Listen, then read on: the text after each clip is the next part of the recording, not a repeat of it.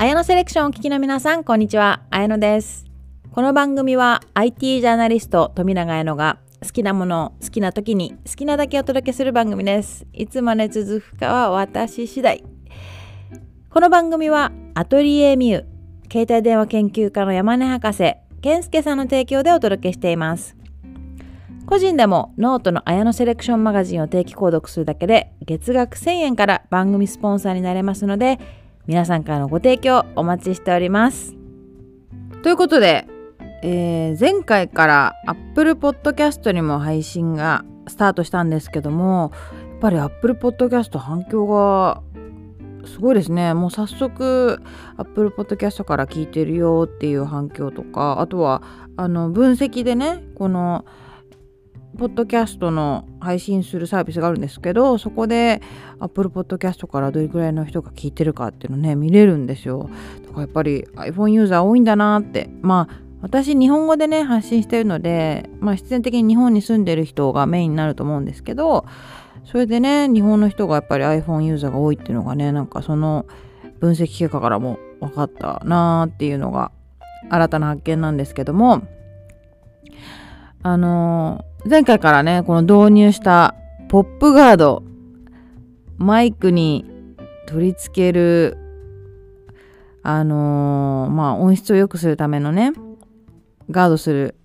ネットメッシュみたいなものなんですけどこれでねだいぶ音質良くなったよっていうねあのー感想をもらったんですよ。コメントでもいただいたし実際にあとは実際にね私のあのお父さんが聞いてくれているみたいで 音質良くなったよって言ってくれました。やっぱりね何かこうちょっと変えるだけでこんなに劇的に変わるんだと思って今度はねマイクスタンド上から吊り下げるタイプのマイクアームをねちょっと導入したいなと思って どんどんちょっとスタジオみたいになっていくんですけども、まあ、今後も綾野セレクションラジオ進化に交互期待 ということで親友のね海老原天ちゃんが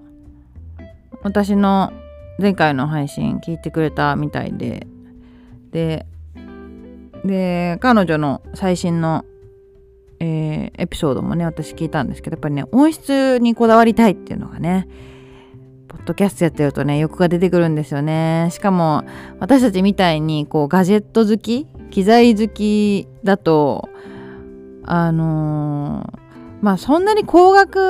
なねお金は出せないけどちょっと変えるだけでねこんなになんか劇的に変わるとなるとなんかいろいろ細かいものをね揃えたくなるんですよね。まあなんか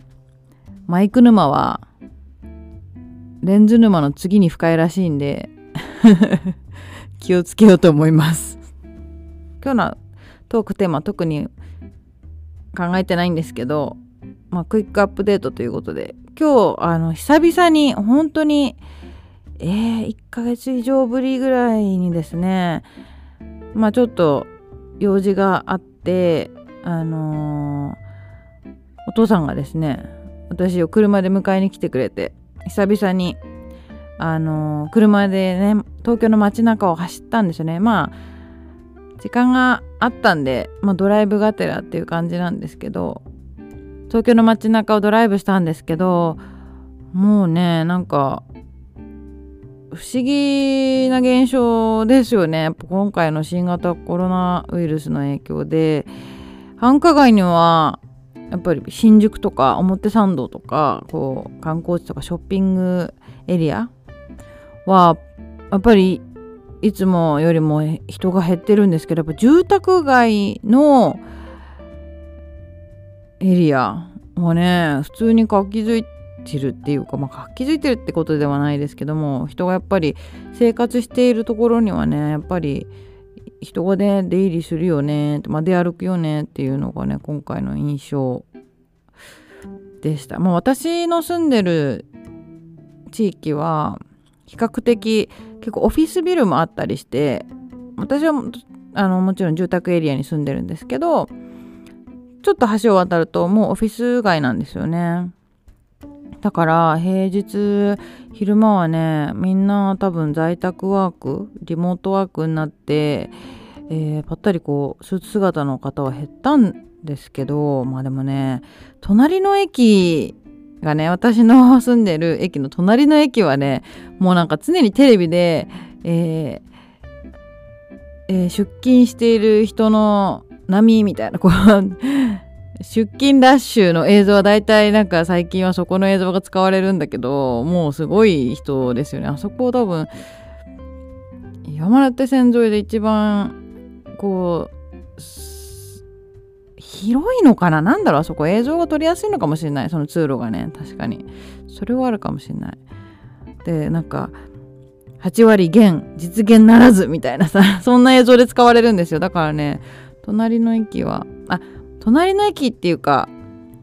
まあ隣の隣の駅になりましたねここ最近に。そうそう間に1個新しい駅が できたんですよ最近っていうともう別に隠してるわけじゃないんだけどまあどこだか。ねあの東京に住んでる人はわかるかなと思うんですがまあそんな感じでみんなね頑張って自粛生活続けてると思うんですけどそろそろもうねきついよね精神的にもね。でもねここで気が緩むとまた感染者数が上がっちゃうんじゃないかなっていうのが世界のこう傾向を見てて思うんで、まあ、頑張って耐えていきましょう。私もみんなが頑張れるようにとか、みんなが退屈しないようにねなんかこういうポッドキャストとか地味に配信していこうと思ってるんでよかったら聞いてるよってコメントをね、あのー、送ってくれると嬉しいです。ここで番組宛てのお便りを1通ご紹介したいと思います。ハンドルネーム右さん。ありがとうございます。えー、テレワーク1日目と2日目でやったのはテレワークのネットワークを落としてお風呂に入る。仕事とプライベートの切り替えにはいい感じです。っていうねコメントをいただいたんですけどもまあこの、えー、お便りは私が配信した、えー、3回目のね、えー、ポッドキャスト。03、えー、どれくらいの頻度でお風呂に入っていますかっていう。それに対してのお便りなんですけどもまあ自宅に引きこもってるとお風呂に入るタイミングわかんないよねっていう話をしたんですよね。で、それに対して右さんは、やっぱりあの、ネットワークを落としてお風呂に入るってな,、まあ、なんかその仕事が終わったらもう気持ちを切り替えるオフにするためにお風呂に入るってことみたいですね。それすごくいいですよね。仕事もこう区切りがついてねダラダラやらなくなるしあのー、パッとねリラックスモードにも入れますしね。それはすごいいいですよね。確かにねなんか用事が終わったらお風呂入るっていう風にするといいかもしれない。私がそのお風呂に入るタイミング逃してるのってなぜかというと今までね、えー、まあ、夜お風呂入ることもちろんジム行った後とかねシャワー入ってたんですけどいつもね朝出かける前に入ってたんですよそう朝シャン派なんだけど朝出かけないじゃん。でだらだらコーヒー飲みながらパソコンいじり始めちゃうわけですよ寝起きに。でそうしてるとどんどん時間が経ってランご飯お腹すいたなランチ食べようとか言ってランチ食べてあれもう夕方4時じゃん。でで5時ぐらいになってお腹すいたなご飯食べようみたいな。でテレビダラダラ見てあなんかもう眠いな寝ようみたいな そういう生活してるとなんかお風呂入るタイミングをね逃しちゃうんですよねでもこう今回右さんがあの送ってくださったみたいに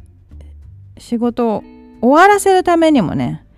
こう区切りをつけてあもうパシッともうここまで。って言って